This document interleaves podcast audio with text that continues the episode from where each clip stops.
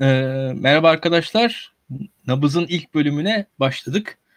E, Nabız'ın ilk bölümünü şu an e, izleyiciler biraz gelsin. Ondan sonra daha da anlatarak e, açıklayarak bu programı niye yaptık, niye yapmak istiyoruz, Daktilo 1984'teki amacımız nedir diye birkaç sorunun cevabıyla beraber yayına başlayacağız. Bu programda ben İlkan Dalkuç, e, araştırmacı ve akademisyen e, Nezih Onur Kuru ile birlikte Merhaba. e, daha ziyade rakamlara ve e, bilgiye dayalı, dataya dayalı bir e, program yapmak istiyoruz. Ben kendi adıma bu programda bir öğrenciyim. E, bu programda bir aşamada hem rakamların öğrencisiyim hem Nezih'in öğrencisi olarak kendimi, Nezih Onur'un öğrencisi olarak görüyorum kendimi.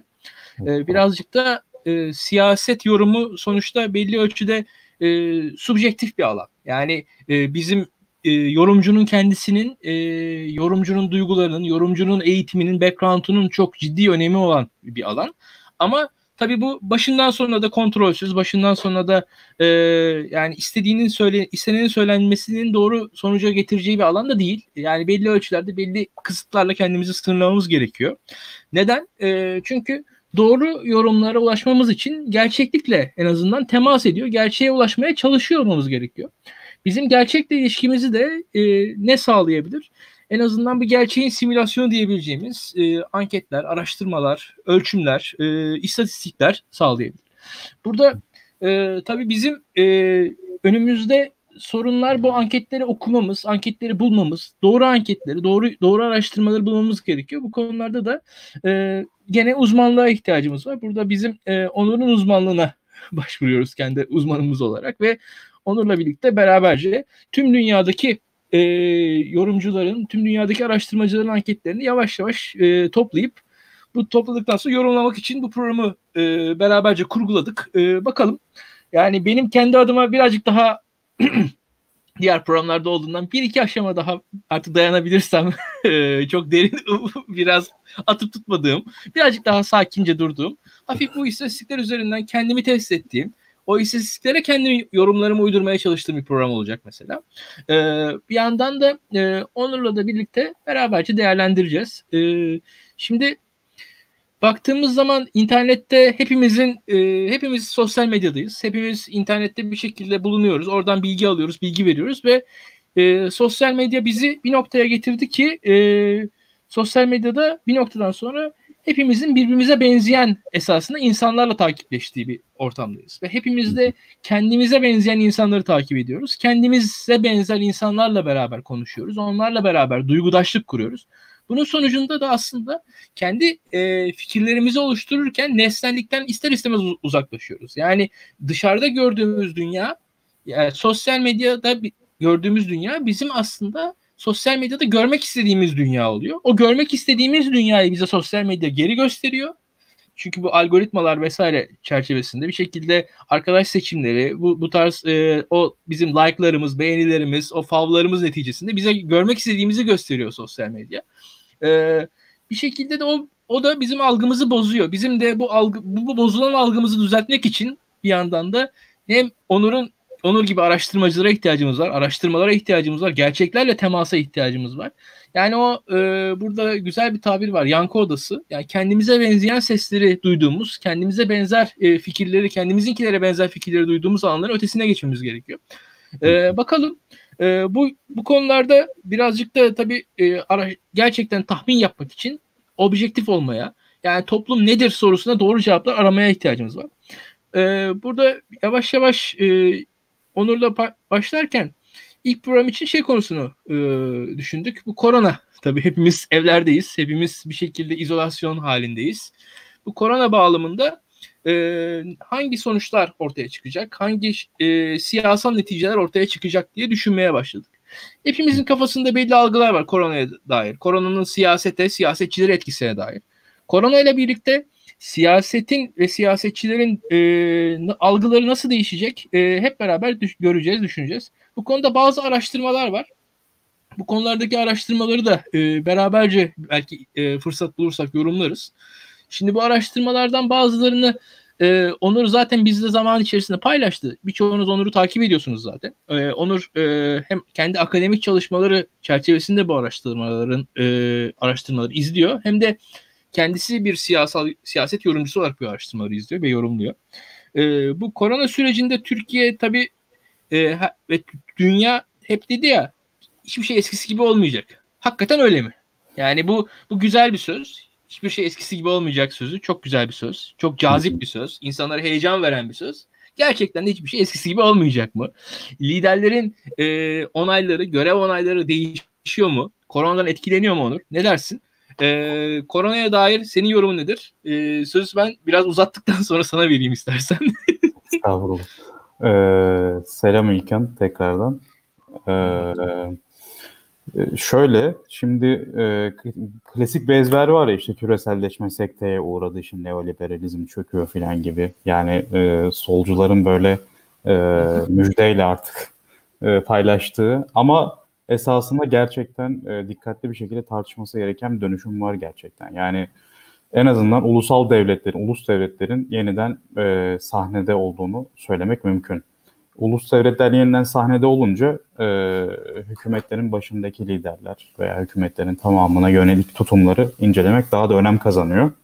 E, ve bir yandan da ulusal ekonomiler öne çıkıyor. Çünkü şunu gördük, şimdi e, küreselleşmeyle birlikte iş bölümü o kadar dağıldı ki yani e, sağlık teda- sağlık e, ekipmanı tedarik noktasında büyük bir sıkıntı yaşandı. Çünkü bazı ülkelerde e, ithal %90 Çin'den ithal geliyordu. Mesela maskeler falan onun gibi başka ekipmanlar ama Çin bu salgını daha önceden yaşadığı için devlet e, üretim tesislerine bunları önceden satın almıştı ve bir anda e, arz sıkıntısı yaşandı.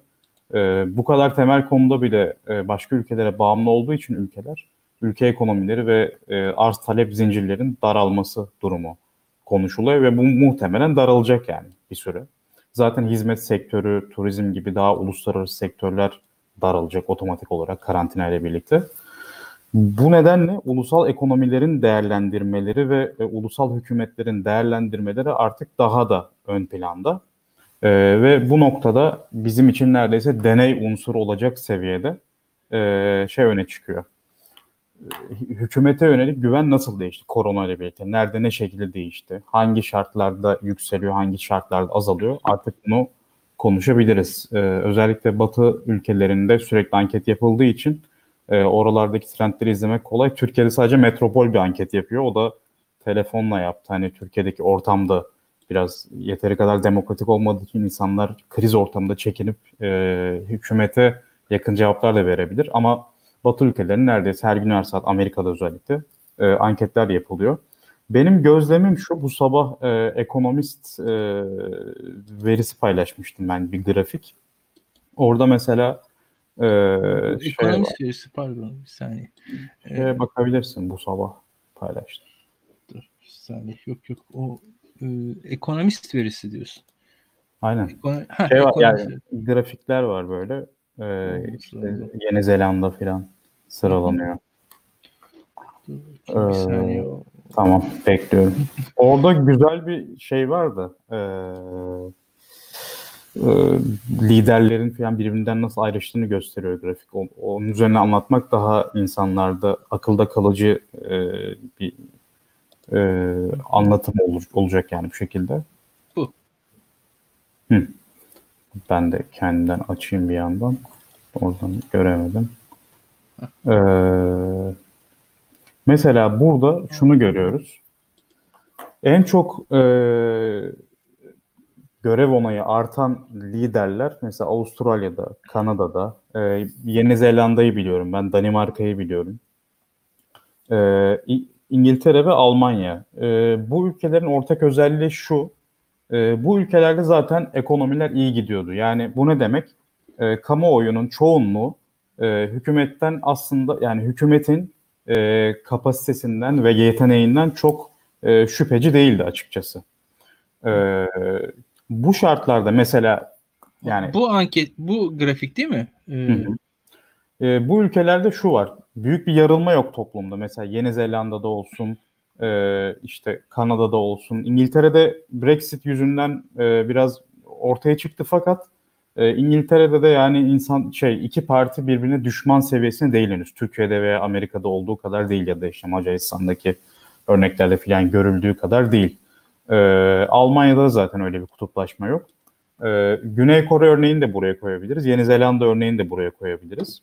Bu ülkelerde baktığımızda önce e, zaten ekonominin iyi gittiğini görüyoruz. Yani ekonomik büyüme var. E, kutuplaşma düşük, popülizm düşük. Yani bu ülkeler as- aslında biraz daha huzurlu ülkeler. E, ve muhalef muhalefetteki seçmenin de aslında hükümete düşman olmadığı, iktidara düşman olmadığı ülkeler.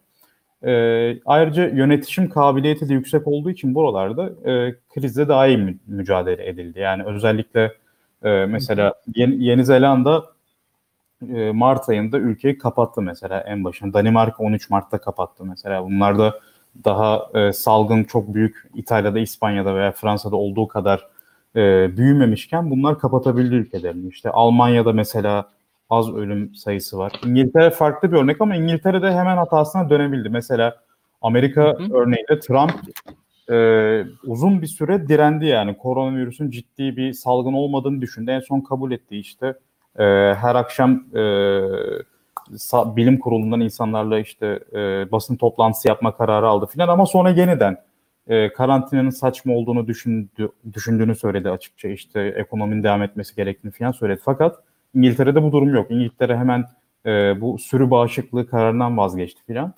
Yani bu grafikte gördüğümüz üzere e, liderlerin görev onayının ciddi manada yükseldiği ülkeler. Mesela Macron'u da buraya koyabiliriz. Evet, Fransa'da mesela popülizm örneği var. E, Hı hı. Fakat popülist parti yani Front National dışında kalan tüm partiler e, gidip merkezdeki e, aktöre oy verebiliyor. Yani kutuplaşma ortadan yarmış durumda değil en azından Fransa'da da. Bu ülkelerde buraya işte Danimarka'yı koyabiliriz. Ondan sonra Avusturya'yı. Avusturya da çok iyi yönetti krizi mesela. Çok sıkı politikalar uyguladı. Tayvan konulabilir, Güney Kore konulabilir buraya.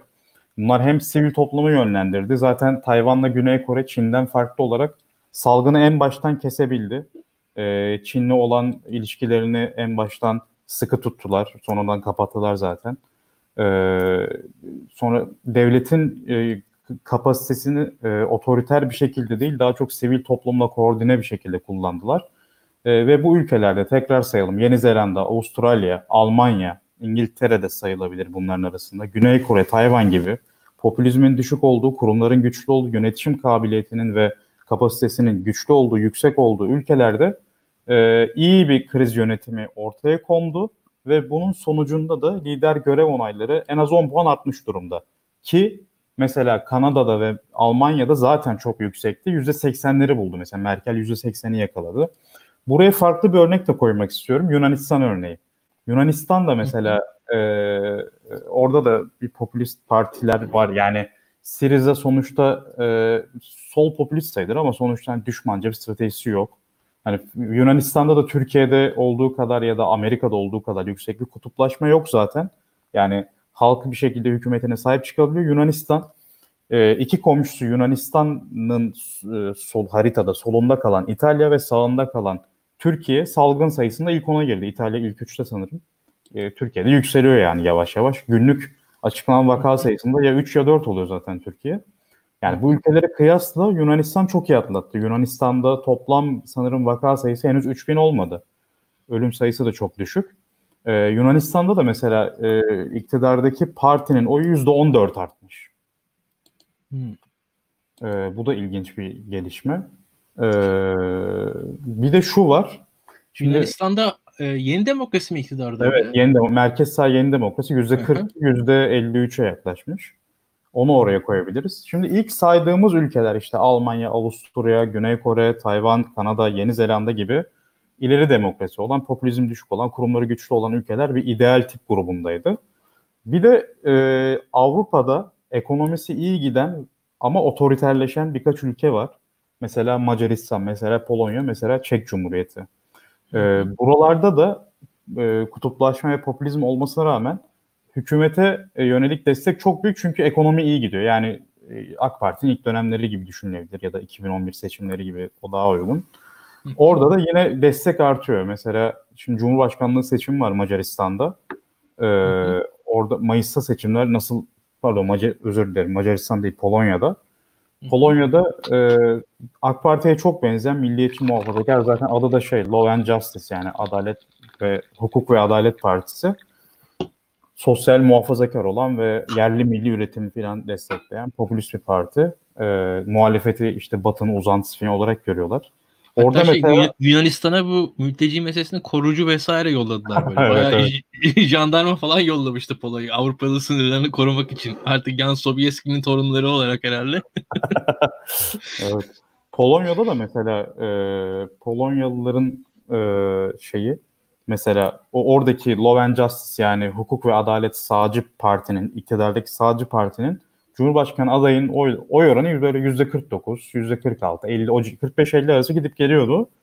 Ee, bu krizi iyi yönettiler. Salgın yani, büyümedi orada. Bizi zaten Doğu Avrupa'da şey olmaya başladı artık. Bir yandan hani e, sağ sol değil resmen hani eskinin sol artı e, çevreciler artı liberaller hani eski sağ bir anda aşırı sağ bir anda hani öyle bir denklem oluşmaya başladı neredeyse oralarda diye hatırlıyorum ben. Yani çok yani birebir her ülkeyi bilmiyorum ama birkaç ülke öyleydi diye hatırlıyorum. Yani yanlış hatırlamıyorsam mesela hani Macaristan neredeyse o hale geldi. Macaristan'da hani ikinci parti de o Turancı parti falan olacak neredeyse o hale geldi Macaristan. Oralar evet. başka bir coğrafyaya döndüler. Yani şey gibi oldu. Etienne Mahçupyan'ın tezi var diye bir yer öyle işte e, hmm. Dominant parti olacak Japonya'daki Hindistan'daki gibi AK evet. Parti 40 sene sürecek filan. Ee, bu, bu hipotez belki de Polonya'da, Çek Cumhuriyeti'nde, Macaristan'da filan geçerli olabilir. Çünkü bir şekilde Avrupa Birliği üyesi bu ülkeler ve ekonomileri yatırım aldıkları için çok hızlı büyüyor diğer Avrupa ülkelerine göre. Ee, zaten e, kırsal ve yaşlı nüfus da fazla. Onlar çok da talepkar değiller genç seçmen gibi. İşte yani sağ seçmen ihtiyacı olan şey düzen, ekonomik kalkınma. Bunları sağlayınca %50'den fazla desteğe ulaşıyorlar ve kriz yönetimi de iyi gidince Polonya'da %56'yı yakaladı. Adını unuttum şu anda. E, iktidardaki partinin adı Kuruz olması lazım.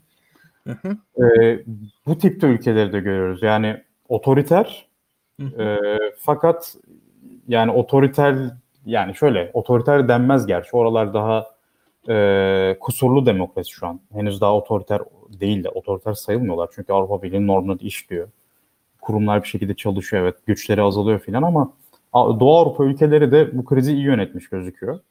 Nezih ben ee, e, özellikle şeyi sormak istiyorum. Bu Trump meselesini. Şimdi e, senin esas, esas konuyu sona bıraktık böyle Trump Türkiye.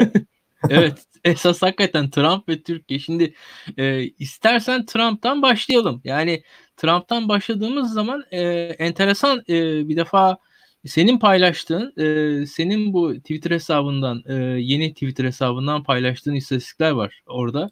Yani Trump'ın onayı konusunda benim ciddi şüphelerim var. Hani e, şöyle söyleyeyim. Bir defa e, gerçekten de mesela bunu paylaşmışsın.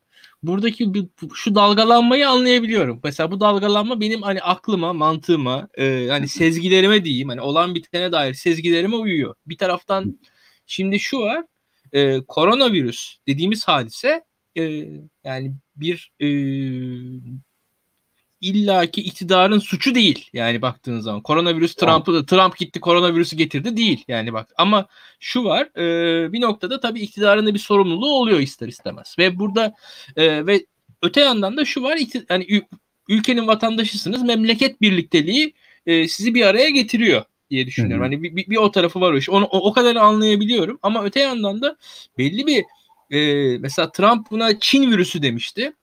E, o Çin virüsü gibi bir jargon bana yeterli gelmiyor mesela. Benim algıma yeterli gelmiyor çünkü e, bu popülistlerin e, meseleleri tamam e, dış düşman önemli e, dış düşman muhab yani dış düşman jargonu doğru bir jargon. Yani siyasetten tutar bir jargon diye düşünüyorum ama iç düşman jargonu da bu e, popülist yönetimlerde e, Trump gibi en azından oluyor ve bu iş düşman jargonuna e, korona gibi bir hadiseyi oturtmanız kolay olmuyor yani mantıken. Çünkü koronayı e, şimdi San Francisco'nun, New York'un, e, Amerika'nın West Coast'un, East Coast'un elitleriyle özdeşleştirmek de kolay değil bence.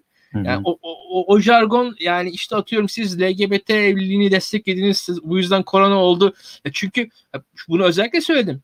Bir önceki dünyanın yaşadığı büyük salgın AIDS'ti ve bu gayet evet. politik bir e, anlamla ifade oldu ve Amerika'da 1980'lerdeki e, sağ yükselişte AIDS'in de payı var. Yani o zaman AIDS'in anlaşılmamıştı ne olduğu. Kökeni tabii, tam tabii. E, hemen çözülememişti.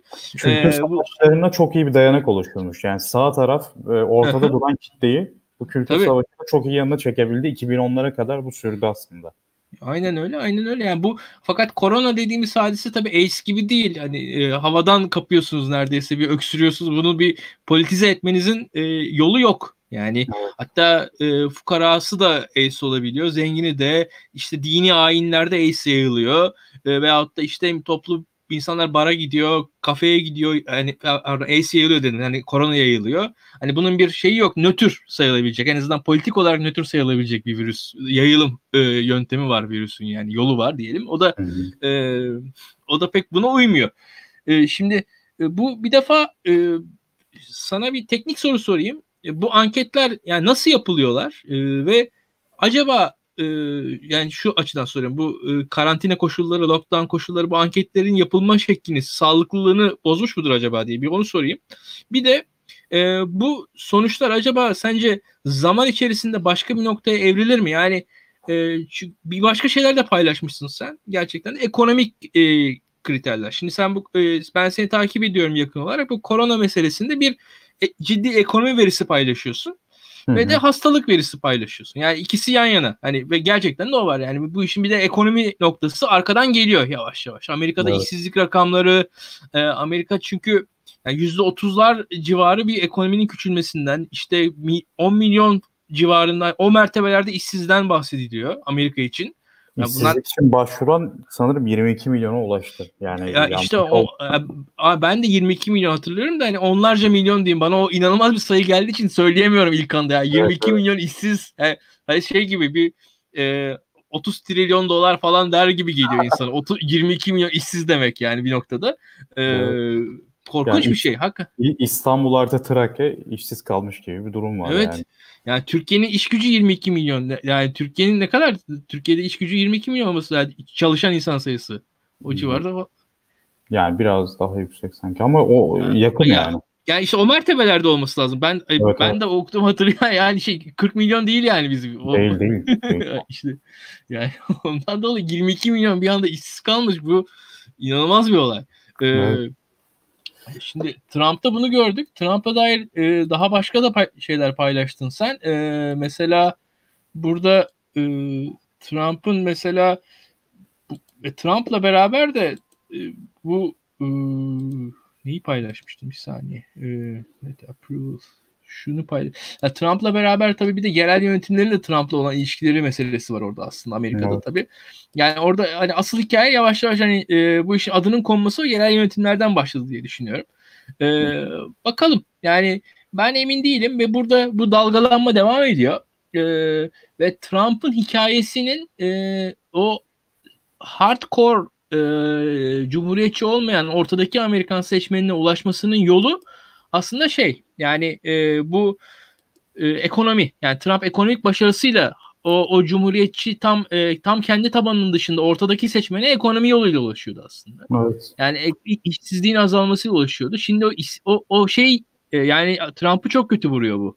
Yani hem ekonomik başarısı bir anda gidiyor hem Hı-hı. de yani o algısı ortada e, kalıyor. Bir yandan bir şekilde hakikaten aslında Trump'ın şu an belki de hani Trump'ın ben danışmanı olsam e, Trump'a birazcık daha birleştirici bir lider ol diyebilirim yani daha bir Amerikan daha e, act presidential hani Trump öyle bir başkan gibi davranmıyordu yani bir gerçekten evet. bir Amerikan başkanı gibi davranmak diye bir şey vardır. Ee, şu an bence Amerikan başkanı gibi davranması gerekiyor. Ee, pek öyle davranmıyordu artık e, bilmiyorum beni dinler mi ama e, öte yandan şöyle gireyim mi? Tabii. Ya şimdi başkanlık sistemi Türkiye'de de bunu görüyoruz artık. Başkanlık sisteminde başkanın karakteri gerçekten ortaya çıkıyor ve çok etkiliyor kararları. Benim gördüğüm kadarıyla Trump biraz e, şimdi Türkçesini gut instinktine güveniyor diyeceğim de yani sezgisine kendi uzmanlar yerine daha çok sezgisine güvenen biraz e, makyavelist ama bir yandan da kibirli bir lider. E, bu yüzden kendi tarzından dışarıya çıkabilmesi zor açıkçası. E, bence şu oyunu oynuyor. Zaten buraya kadar başarılıydı. Şu an böyle bir kriz var. Yani bunun ekonomik etkileri olacak. Karantinaya girseler de girmeseler de sonuçta bir kriz ortaya çıkmış durumda yani. Hani bundan şunu ekleyeyim. V Şurada şeklinde mi çıkabilecek? Evet, Trump'ın e, uçuşları durdurduğu zaman hani o ciddiye aldı. %53'lere kadar çıkmış mesela. O Evet, e, evet. Mar- Mart ayının başında gerçekten de Trump Avrupa uçuşları durdurdu, Çin'e uçuşları durdurdu, kararlar aldı, kesti attı falan. O noktada cidden yükselmiş. Ondan sonra ama yani fiili olarak sahada başarısızlıklar geldikçe işte o New York çöktükçe falan o koordinasyon sağlanamadı. Am- e, Federal hükümet dahil olamadı falan filan. Onunla beraber adım adım azaldı. Devam et abi sen istersen. Hı hı. Yani burada Yani, Buyur. e, şöyle, şimdi benim anladığım kadarıyla e, biraz şu var. Demokratlar çok heyecan veremiyor şu an. Yani sonuçta Biden 78 yaşında bir aday. E, Sanders'çıların bir kısmı belki gidip oy kullanmayacaklar onun için filan. Biraz Amerika'da katılım öne çıkıyor seçimlerde. Ay, heyecanı bırak. Koronadan dolayı kampanya yapamıyorlar. Ha, evet yani demokratların biraz zayıflığı var o konuda. Yani e, şimdi şöyle hayal edebiliriz durumu. Türkiye'de mesela Ekmelettin İhsanoğlu'nun sa- yarıştığını düşün. Şu, şu an Ekrem İmamoğlu veya Mansur Yavaş gibi heyecan verici liderler var. Hatta Meral Akşener, Muharrem İnce bile heyecan verici yani. Evet kaybediyorlar ama sonuçta yarışıyorlardı. Ama Ekmelettin İhsanoğlu ile yarıştığınızı düşünün her yenilgiler üzerinde. Öyle bir heyecansızlık var bir tarafta. Yani ekonomik kriz yaşanmışken bunu e, karmaşıklaş sonuçta Trump'ın dayandığı bir seçmen grubu var Cumhuriyetçiler. Cumhuriyetçiler daha Türk e, tabiriyle esnaf bir seçmen grubudur. E, sermaye yakınlar, küçük ve orta büyüklükteki e, esnaf onlardan yana. O yüzden ekonomi çalışsın istiyorlar bir şekilde. Ee, yani onların des onlara oynayıp zaten Çin virüsü söylemi aslında muhtemelen e, tam sonuçları hatırlamıyorum da yani %50'ye yakın veya %50'lerde e, destek buluyordur diye düşünüyorum Amerika'da. Çünkü Amerikan seçmeni Avrupa seçmeni kadar demokrat değil yani. E, Türkiye'deki gibi bu tarz dış düşmanları, kutuplaşmaları falan gelebilen bir seçmen yapısı var Amerika'nın. Yani bu kadar hani 250 milyona yaklaşan seçmeni de bu şekilde genellemek iyi değil ama yani sonuçta canlı yayında daha uzun anlatmak zor. Ee, bence bildiğini okuyarak kendi seçmenini elinde tutmaya çalışıyor gibi geliyor bana Trump. Ama çok da rasyonelite beklememek lazım böyle liderlerden. Yani ben Erdoğan için de aynısını söylüyorum. Kurum yani bu liderler sultan şey, yani sultanmışçasına yönetiyor ülkeyi. Mesela Putin biraz daha farklı bundan veya işte hı hı. Xi Jinping bundan biraz daha farklı. Onlar daha bürokratik, otoriter e, bir rejim içinde yer alan liderler. Burada kişisel karizma çok öne çıkıyor. Kişisel karizma öne çıktığında e, uzmanlardan doğru danışmanlık almak zorlaşıyor. Zaten medyayla savaş içindesiniz. Diğer tarafı dinlemiyorsunuz bile. Kendi tarafınızda da işte e, biraz ılımlı olan zaten e, uzaklaştırılıyor bir şekilde. Daha fanatik olan öne çıkıyor. Yani liyakat değil sadakat öne çıkıyor aslında. Bence o yankı odaları dedik ya e, yani Erdoğan Trump gibi liderler aslında bence o odalara e, şu an hapsolmuş durumdalar. Erdoğan örneğinde şunu gördük. Mesela e, bu rahip krizinde yani bildiğini okudu Erdoğan ve kaybediyor. İstanbul ve Ankara'yı bence rahip krizi kaybettirdi yani. Mesela rahibi bir iki ay önceden salsalar ekonomide böyle bir sıkıntı yaşanmayacaktı belki. Ee, belki Ankara'da kafa kafaya bir seçim yaşanacaktı. İstanbul'da da 2-3 puanla yine AK Parti kazanacaktı muhtemelen. Çünkü genel 2018 genel seçimlerinde mesela İstanbul'da da Ankara'da da %50'yi geçti Cumhur İttifakı. Hani %45'i geçmek değil %50'yi geçtiler.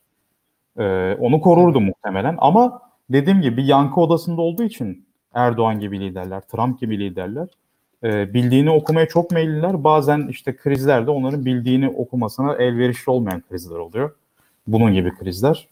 Zaten e, ekrana da getirdiğin e, aktörlerin onaylarına baktığımızda işte e, doktor... Yani bu şu an mesela New York valisi değil mi? Ya orada governor var işte kendi valiniz diye. New York vali, valisi yok da. Fauci işte doktora mesela doktora CDC işte Hı-hı. sağlık kurumu e, yerel Aha, o, fa, Fauci okey. Aynen. Yani burada şunu görüyoruz Bence bu da konuşulması gereken. Mesela local news çok yüksek. National news'e göre. %10 daha yüksek. Çok ilginç bir Hı. şey. Mesela governor Tabii. %60 yani kim olursa olsun artık your governor diye soruyorlar. Governor'a e, %70'lik bir şey var. e, güven var. Trump'a %45'te kalıyor. Yani şunu görüyorum ben. Küreselleşmeyle birlikte gerçekten teknoloji çok gelişti ve hayat çok hızlandı. Hayat çok hızlanınca da her şey herkes siyasetten çok hızlı tepki bekliyor ve hızlı iyi çözümler bekliyor. Bunu da sağlayabilen Hı hı. daha yerel aslında aktörler. Mesela haber kanallarında da bunu görüyoruz. Valide de bunu görüyoruz. Türkiye'de de mesela işte Mansur Yavaş, İmamoğlu örnekleri var. Ee, yani yerel aktörler, siyaseti, medyası, sivil toplumu artık e, toplumsal hareketi veya işte işçi hareketleri ne varsa yani. Çok şanslılar aslında bu dönemde. Çünkü ulusal Ya- siyaseti yönetmek çok Ee, zor. o- o- Çok fazla denge var. e, Evet. Yani yüzde yüz haklısın. Bir defa ya şu şartlarda zaten miting yapamazsın. Yani baktığın zaman hani yerelde sahada olan insanın e, etkisi olabilir. Artı ya Amerika'da ya şu dediğin noktada şöyle bir şey var. Yani news'ın, e, yüksek ilgilen yani ona dair ona onay zaten aslında şu var dünyada hiç kimsenin artık o büyük haber kanallarına ilgisi, alakası, saygısı herkesin düşüyor. Herkesin her yerde düşüyor. Yani şu an eleştiriyoruz. Amerika'da CNN eleştiriliyor aslında. Yani o çok farklı durumda değiller. Hani farklı farklı eleştirilere maruz kalıyorlar ama yani BBC şu anda 20 yıl önceki BBC'den çok daha az saygın durumda. CNN şu anda 20 yıl önceki CNN'den çok daha az inanılır durumda.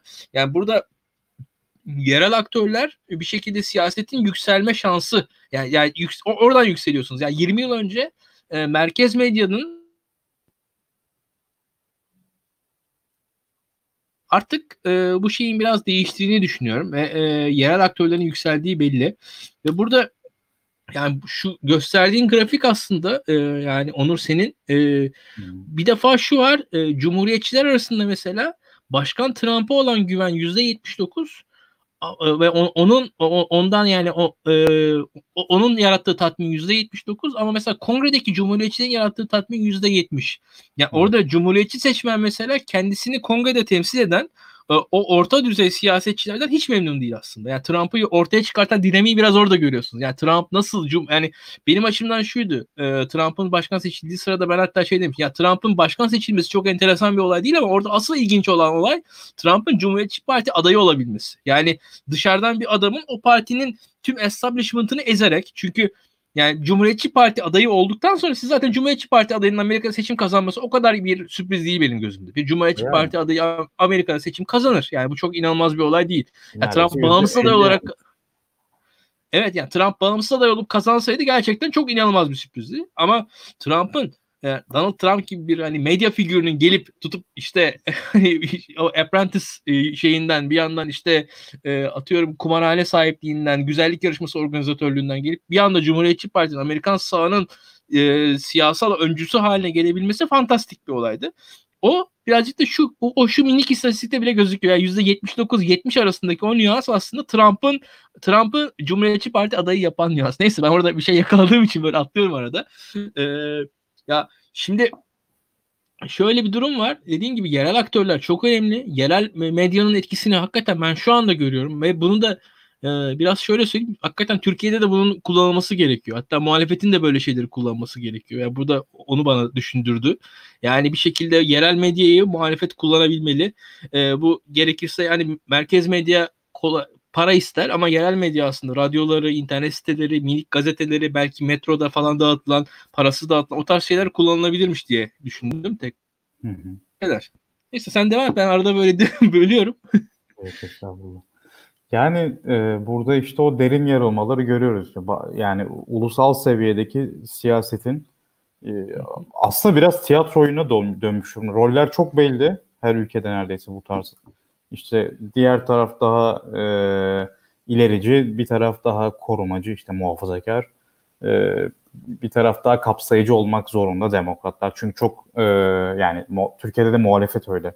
Mesela İstanbul'u düşünün bir yandan HDP'den oy alıyorsunuz bir yandan İyi Parti'den yani çok alakasız çok bak zıt uçlar yani.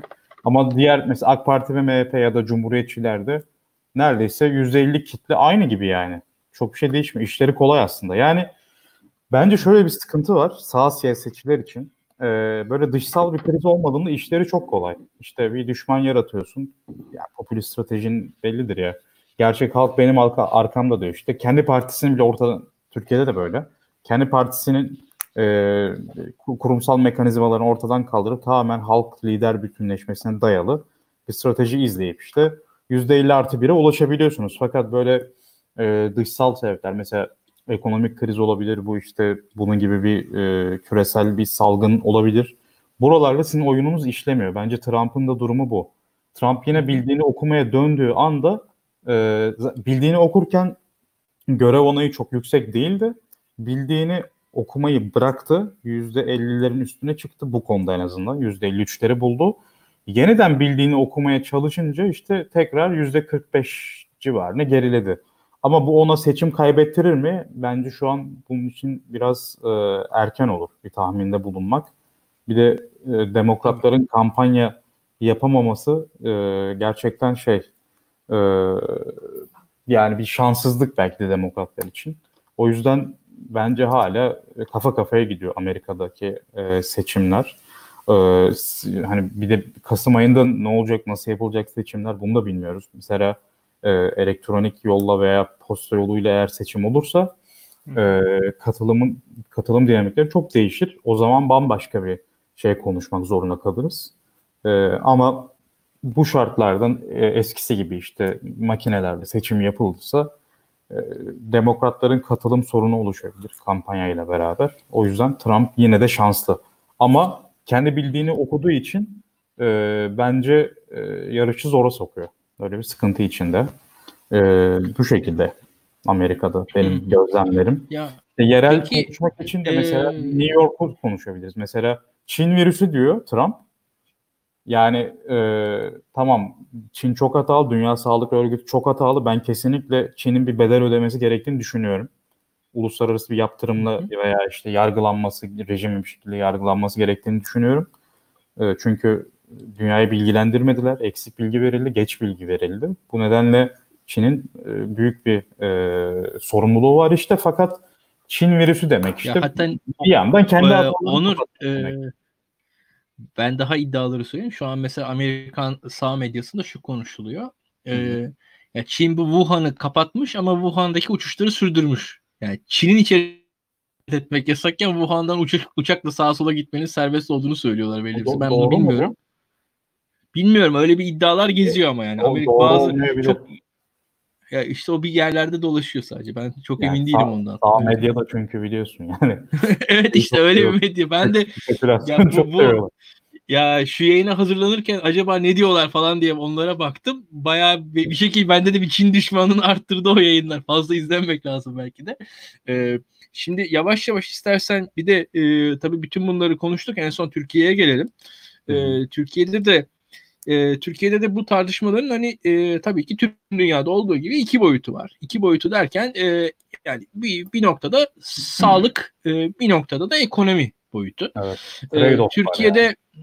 kesinlikle öyle. E, basitçe bakarsak Türkiye'nin zaten hali hazırda bir ekonomi meselesi var. Burada, Çok kötü yakalandı Türkiye. Evet yani, kas, yani kasada, şurada kasada para yokken hastalığa yakalandı. Bu çok zor bir şey yani. Kesinlikle öyle. Mesela e, bunu paylaşmışsın sen. Tüketici fiyatları endeksi 2018 Haziran'dan 2020 Mart'ına kadarki artışlar. Yani bu kriz öncesinde Türkiye zaten böyle bir geçmişten geliyordu. E, devam edelim. E, bununla kalmıyor iş. E, bununla Araya kalmıyor tabii. Araya tabii. mi? Mesela burada Merkez Bankası'nın para basması isteniyor. E, fakat Hı-hı. Merkez Bankası'nın para basması çok enflasyon konusunda çok büyük sıkıntı ya da ya para dağıtmak ayrı bir mesele. Hani bu helikopter para diye bahsediliyor. Herkese bir ya da birkaç aylık işte biner ya da 1500 lira. O ayrı bir çözüm de. Merkez Bankası'nın para basması Türk lirasının değer kaybetmesine yol açıyor. Zaten e, dış yatırım çekmekte de zorlanıyor. Doları, hı hı. doları da getirmekte zorlanıyor. Yani TL'nin değer kaybı iyice derinleştikçe bu sefer e, zaten ithal mala dayalı olduğu için Türkiye ekonomisi ithal malların bu sefer e, maliyet çok çok yükseliyor. Biz bas şimdi %45'ten konuştuk ya az önce. E, bu Trump şey e, rahip krizinden önceki fiyatlarla şu anki fiyatlar arasında %45 fark var. Yani bu çok daha büyük bir rakam olabilir. Ben ekonomist değilim. Onunla hani, e, uğraşmak lazım, tahmin etmek lazım ama ivmeyi ne kadar artırabileceği çok belli. Merkez Bankası'nın para basmasının. Fakat insan sağlığı önemli olduğu için e, bu noktada e, belki de yapılması gereken şey bu olacak. Yani AK Parti e, hükümet etmek zorunda kalacaksa eğer belki de kendi mezarını hazırlayacak bu şekilde. Yani e, ekonomik darboğazı iyice e, zorlaştırarak bu şekilde. Mesela Almanya'da veya başka ülkelerde yani diğer Avrupa ülkelerinde de bunu görüyoruz. Bütçe fazlası olduğu için mesela Almanya örneğinde e, çok rahatça e, borçlanabilmekle beraber zaten fazlayı da harcayabiliyorlar. Bir de yerel hükümetler de buna hazırlıklı bir şekilde. Yerel hükümetlerle de merkezi hükümete ben, yani federal, federal hükümet ve yerel eyalet hükümetleri diyelim. E, hazırlıklı oldukları için e, rahatlar. Ama mesela Türkiye gibi ülkeler işte belki Arjantin'de falan yayılsa da belki Türkiye'yi onlara benzetebilirdik. E, yani mesela Türkiye şey konusunda da şanslı. Mesela Endonezya'da, Malezya'da filan biraz Türkiye'ye benzer ülkeler. Ee, bunlar atlattı bir şekilde. Çünkü e, Avrupa ile çok gidiş gelişleri yok. İşte umre krizleri yok en azından. Müslüman ülkeler ama o pek söz konusu olmadı. Ee, yani yurt dışından hastalık getirebilecek de pek insan yok. Türkiye kötü yakalandı. Yani vaka sayısına ilk ona girdik. Günlük vaka artışında da ilk üçteyiz. Bu şartlarda sağlığı öncelemesi gerekecek diye ben düşünüyorum. Yani ölü sayıları 3 haneyi buldu şu an. 125 miydi bugün? Hı hı. Yani 97'de falan gidiyordu.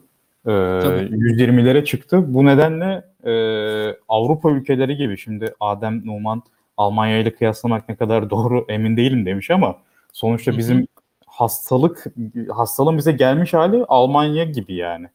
Ee, Amerika Amerika kadar sayılar gitmiyor tabii de. Ee, yani Türkiye çok ciddi bir kriz yaşıyor. Tamam ölüm sayıları çok yüksek değil ama bu gidişle mesela İstanbul'da şu an yoğun bakım ünitelerinin %60'ı dolu. E, bu ivme devam ettikçe belki %80-90'ları konuşmak zorunda kalacağız.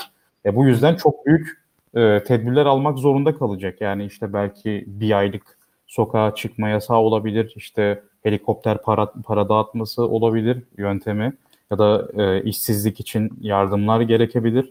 E, bu nedenle işte Almanya ile filan otomatik kıyaslamak zorunda kalıyoruz. Çünkü durumumuz Avrupa biz Avrupa ülkesiyiz şu an. Yani yakalandığımız kriz bizim Avrupa ülkesi olduğunu gösteriyor, olduğunu gösteriyor yani. Ee, bu yüzden otomatik olarak kıyaslamak durumundayız. Ya Türkiye'de bu, konuda... bu trade-off cayır cayır bence hükümeti e, yakıyor. Ve hükümetin yani şunu da gördük. Soylu krizinde gördük. Ee, gerçekten farklı klikler birbiriyle çatışabiliyor. Herkes Erdoğan'a topu bırakabiliyor bir yerde. İşi zor yani hükümetin açıkçası. Bilmiyorum. Hı hı. Ya e, peki şimdi gerçekten de Türkiye'nin bir ekonomi meselesi var ve Türkiye bu krize e, en kuvvetli şekliyle girmedi. Öte yandan e, dürüst olmak ve ölçülü olmak gerekirse ben e, o istatistiklere baktım Türkiye en azından korona krizini hissedebilen bir ülke. Bu Türkiye'nin iyi kötü çalışan bir ülke olduğunu yani Türkiye'de bir devlet olduğunu gösteriyor yani. Ben e, benim gözümde özellikle mesela Latin Amerika ülkeleri, Afrika ülkeleri, Hindistan gibi ülkelerde e, ve Orta Doğu'nun birçok ülkesinde aslında bir e, devletin e, oralarda bu krize reaksiyon veremediği için bu krizin gözükmediğini düşünüyorum kendi adıma. Yani benim yorumum evet. bu. Yani e, şu Ekvator'dan gelen Ekvador'dan gelen e, işte ceset e, taşıma e, görüntülerini gördükten sonra ya oralar tabii dünyanın en fakir ülkeleri değiller aslında. E, fakir hmm. ülkeler ama e, o, aslında o kadar fakir ülkeler olmalarına gerek yok. Ancak şu var oralarda devlet organizasyonu bizim bildiğimiz devlet organizasyonu şekil e, şeklinde örgütlenmemiş durumda. Yani orada oradaki devletler yani Ekvator devleti, Meksika devleti, e, atıyorum hatta Arjantin devleti bizim bildiğimiz Türkiye gibi hatta Yunanistan gibi yani bir Avrupa ülkeleri gibi yani buradaki devletler evet. gibi bir devlet yok orada. Yani ben onu güven, görüyorum. Güvenlik tekeli krizi var Latin yani Amerika'da bile var aslında bu. Ee, yani güvenlik tekeli ellerinde olmadığı için orada mafya devreye giriyor işte yerel ağlar devreye giriyor falan. O başka bir dünya yani onu konuşmak çok çok ayrı bir Tabii. program gerektirebilir. Yani bence Orta Doğu'da mesela Mısır'a güvenilmiyor. Mısır şu an kaç ölü açık hatırlamıyorum da bir ara böyle uzun süre 10 ölü filan açıklamıştı. Yani o, o seviyede bırakmıştı. Ee, o yüzden ya Mısır'da mesela e, hemen hemen hiçbir yani. Kesinlikle kesinlikle. Mısır'da mesela hemen hemen hiçbir açıklama yoktu. Arkasından hani kriz reddedilemez noktaya geldi. Mısır ondan sonra şeyi açıklamaya başladı. Ee, Mısır ordusunun korona ile yaptığı mücadeleyi anlatmaya başladı. Mısır kimyasal silah güçlerinin nasıl koronaya dair işte dezenfektan icat ettiklerini, korona bilmem yani o fantastik şeyler ve Mısır ordusu sokakları falan süpürdü. Öyle bir şeyler oldu yani koronaya dair. Çok fantastikti. Ee, evet. Türkiye'ye dair Türkiye'de bir defa e, senin e, paylaştığın e, paylaştığın veriler arasında yine ilginç olan şey e, toplam tüketici harcamaları bence. Çok çarpıcı evet. bir har- e, veri bu. Yani çok çarpıcı bir veri bir defa. Yani e, verilere baktığımız zaman e, Onur şöyle ben görüyorum. E, özellikle e, temizlik malzemeleri, giyim e, gibi ve işte özellikle dışarıda yemek gibi harcamalar tamamen bitmiş durumda neredeyse şu an Türkiye'de. Hı. Onu söyleyebiliriz. Yani hepimiz zaten dışarı çıkmıyoruz bir şekilde e, giysi alışverişi yapan sayısı çok azalmış durumda. Zaten giyim satış firmaları ya kapandı ya kapanmakta ya ücretsiz çıkardılar çalışanlarını. Onun dışında ilk başlarda herkes panik manik dese de Türkiye'de aslında Türk toplumunun yani yüzde otuzu mu e, ya bir alışveriş yapıp bir şey biriktiren yüzde yirmi beş o civarda insan olması da çok e, yani Türkiye'nin yüz, çoğunluğu öyle çok üst düzey alışveriş yapmamış durumdaydı hatta. Evet, ben, yani, ben de onu gördüm. Türkiye raporu olabilir belki araştırma. Evet evet ben de onu okudum. Ben de onu okudum. Yani orada aslında o şeyi gösteriyor. Bizim de yani e, araştırmacılar, yorumcular olarak böyle bir markete giden o insanlara bakıyoruz da markete gitmeyen insanları kimse çekmiyor aslında yani kameraya. o yüzden de göremiyoruz. Bu program başında söylediğim şey. Yani gerçekten markete gidenleri görüyorsunuz ama markete bir de gitmeyenler var.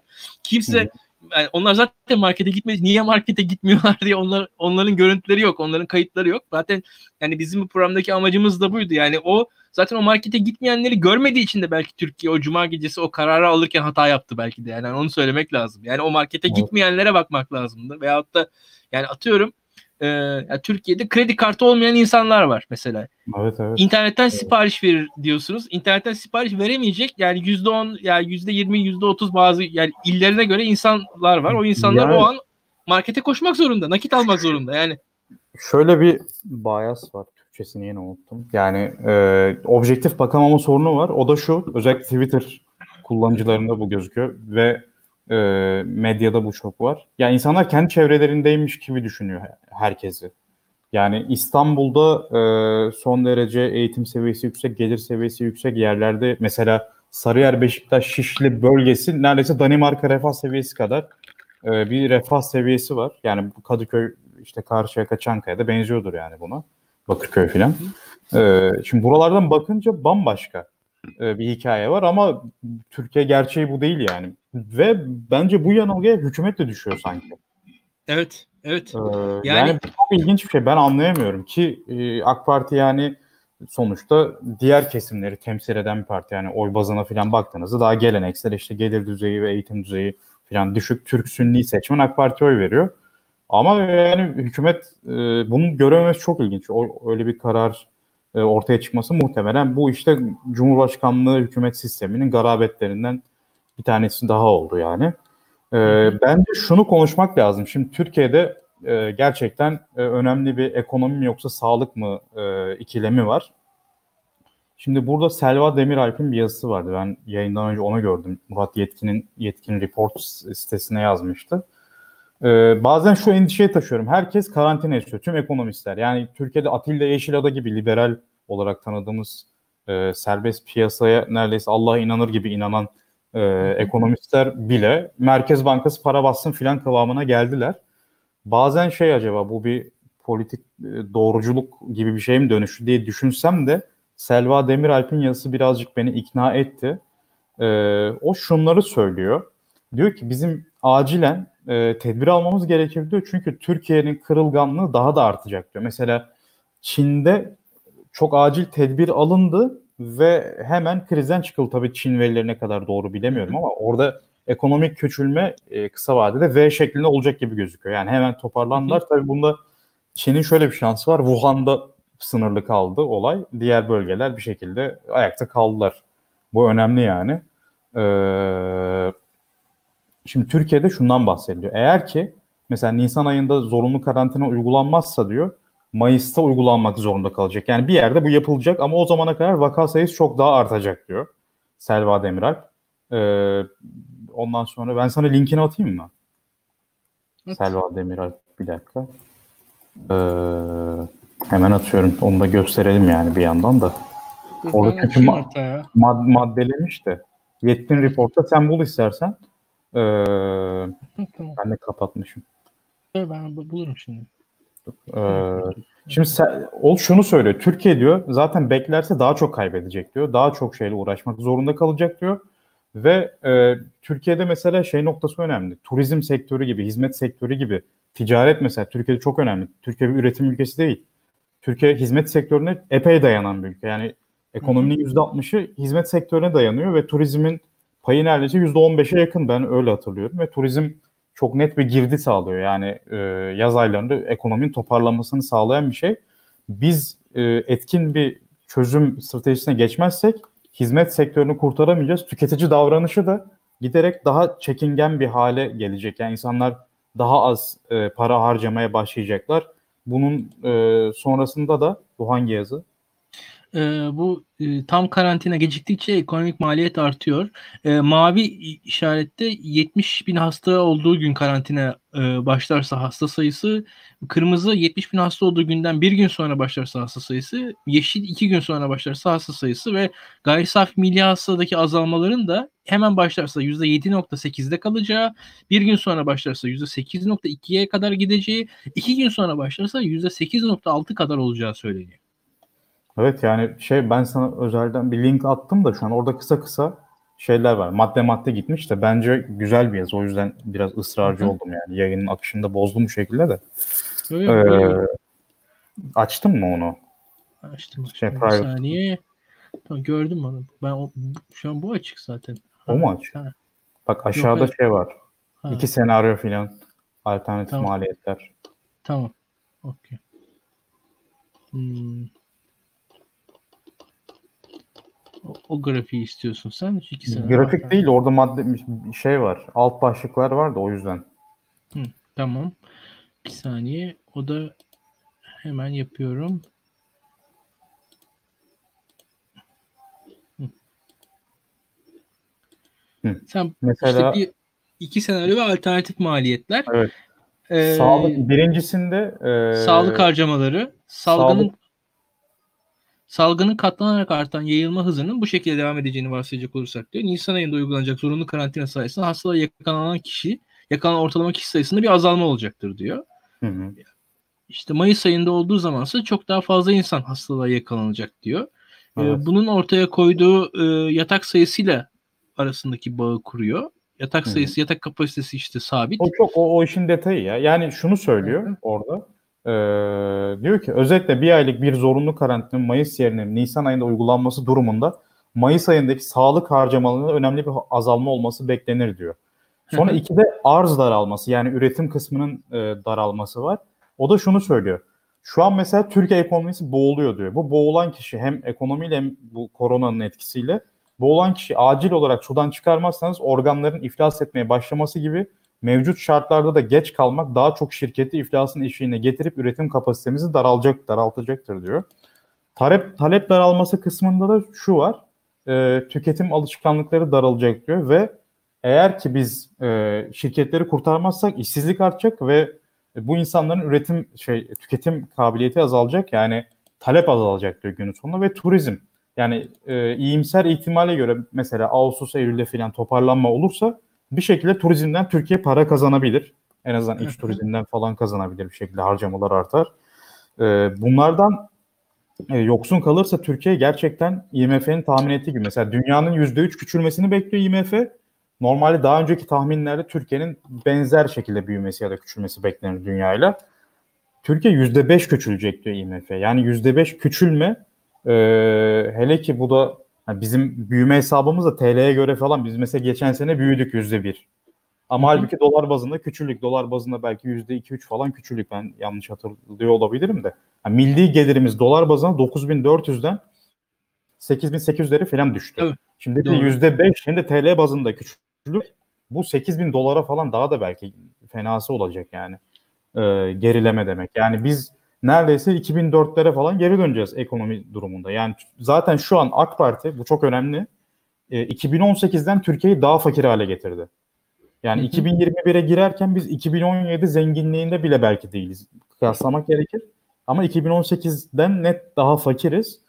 Ee, ve bu enkazı tek başına bir aktörün kurtarması çok zor olabilir. Burada para basmadan bahsediliyor, IMF'den bahsediliyor. Bence e, uluslararası destek burada çok önemli. Türkiye Erdoğan yönetimiyle Batı ülkelerinden gerçekten çok zor destek bulacak gibi gözüküyor. Çünkü S-400 gibi dış politikada garip inatları devam ediyor. Trump'taki anlattığım mesele gibi. Yani kendi bildiğini okumaya devam ediyor ve bundan yararlanan da bazı işte Avrasyacı falan diye tabir ettiğimiz milliyetçi neyse artık çevreler var. Bu şartlarda e, bizi fonlayabilecek olan ülkelerden destek yani o ülkelerde bulunan yatırımcılardan destek almamız çok zor. E, gerçekten e, çok ilginç bir şey var ortada. Yani bir dilemma gibi değil aslında bakınca. Yani acil tedbirler uygulandığında acı bir reçete uygulamak gibi aslında uzun vadede hükümete de yarayacak bir şey var. Zaten şu an ekonomi kötüleşti. Ama bence miyop gözlerle bakıyor. Yani hükümette böyle ben ülke sektörlerinde de bunu görüyorum. E, miyop gözle bakma var. Mesela en ufak bir dalgalanmada çok ani reaksiyon veriliyor. Bu sosyal medyadaki linç mekanizmasına biraz benziyor. Mesela sosyal medyada hiç tanımadığımız komedyenler işte yok Atatürk'ü eleştiriyor, yok Alevileri eleştiriyor falan filan diyerek denilerek hele ki muhalefet tarafından bu yapılıyor bir de. Bir anda her şey gelişiveriyor. Akşamında tutuklanıyor mesela. Akşamında ya da ertesi gününde. Ya, ya da oluyor aslında Ekonomide şey lazım. Yani şey var. Ekonomide de böyle katılıyorum. Ya bence bir defa şey olması lazım. Yani toplumlarda hani anlık histeriler olabilir. İnsanlar hani e, sıradan vatandaşın öfkesi olabilir. Onu ben anlayabiliyorum yani. O kadar hani tamam katılmasam da onu anlayabiliyorum. Öyle bir şey vardır ama bir bir noktada şöyledir. Ya birazcık daha durmuş oturmuş. Yani o zaman bir hani otur bir profesörü, bir hani aydını, birazcık daha saygın kişisi, akil adamı tırnak içinde. Yani gider ki ya arkadaşlar sakin olun der. Yani ya tamam hani bu gençleri beğenmediniz de bundan dolayı da insan hapse atılmaz der. Hafif sakinleştirir insanları onun gibi. Yani bu bu tarz krizlerde de yani bir noktadan sonra hakikaten yani e, şu korona meselesi bir defa Hani tamam hani ya hakikaten bu koronayı Tayyip Erdoğan çıkartmadı yani bu kadar şey değil bu. Hani bu bir komplo meselesi değil bu. Ortada ciddi sorun var. Yani bir sakin sakin ya, yeni bir hal var. Gerçekten yeni bir hal var. Benim açımdan mesela e, ya, Tayyip Erdoğan şu an IMF'ye gitse daha önce yaptığım eleştiriyi yapmamam gerektiğini bile hissediyorum ben mesela kendi adıma. Öyle söyleyeyim. Çünkü yeni bir durum var gerçekten. Yeni bir durumun yeni şartlar gerektirdiği, yeni koşullara göre yeni politikalar uygulanabilir. Bunun da yani daha sakin bir şekilde ülkede konuşulması gerekiyor diye düşünüyorum ben. Ee, istersen 55 dakikayı geçtik. 57 dakika oldu. Bir saati aşarsak bizim yayınımızın tekrarını izleyenler olmaz. Şu an canlı yayındaki insanlar, arkadaşlar bizi de- devam et diyecek. Biz şu saatlerde duralım Onur. Ve haftaya yine bu bağlamlarda yani bu daha çok istatistikte daha iyi hazırlanarak biz geleceğiz. bu seferki hazırlandığımızdan da daha iyi hazırlanacağız. Onu söyleyebilirim size. bayağı bir ortada elimizde veri olacağını tahmin ediyorum. Çünkü e, gerek korona krizi gerek bu ekonomi e, ekonomiye dair koronaya dair de yeni veriler geliyor şu anda. E, koronaya dair gelecek bir e, projeksiyonları var. Onları da tartışabiliriz. Bu aç kapa vesaire lockdownlar falan e, çok fazla ya, konu var önümüzde tartışacak. Onlar onlar şey yani ben özellikle onlardan kaçınıyorum çünkü ben epidemiyolojist hmm. değilim ama siyasetten ekonomiden anlıyorum yani günün sonunda.